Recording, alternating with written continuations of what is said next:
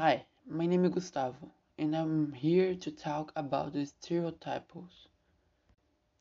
Well, first I'm going to talk a little bit about what they are. Stereotype is the generalized concept or image established by common sense, without without deep knowledge about something or someone. Stereotype is mainly used to define and limit people in the terms of appearance, skin color, type of clothing, use of accessories, and etc. Place of birth, region or country of the origin, and behavior, religion, culture, belief, level of education, etc. In short, stereotypes are impressions, prejudices, and labels created in a generalized way and simplified by common sense.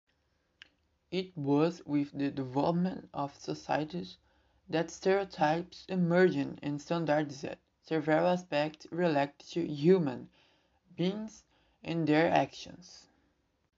There are types of stereotypes, like of gender, judging uh, the person's gender, uh, social and economic, judging their social class, and etc. Ethnic and cultural, uh, judging the person's culture. Of beauty, uh, judging people outside of standards, uh, among others. Well, stereotypes are generally prejudices. Uh, people talk without really knowing what it's about.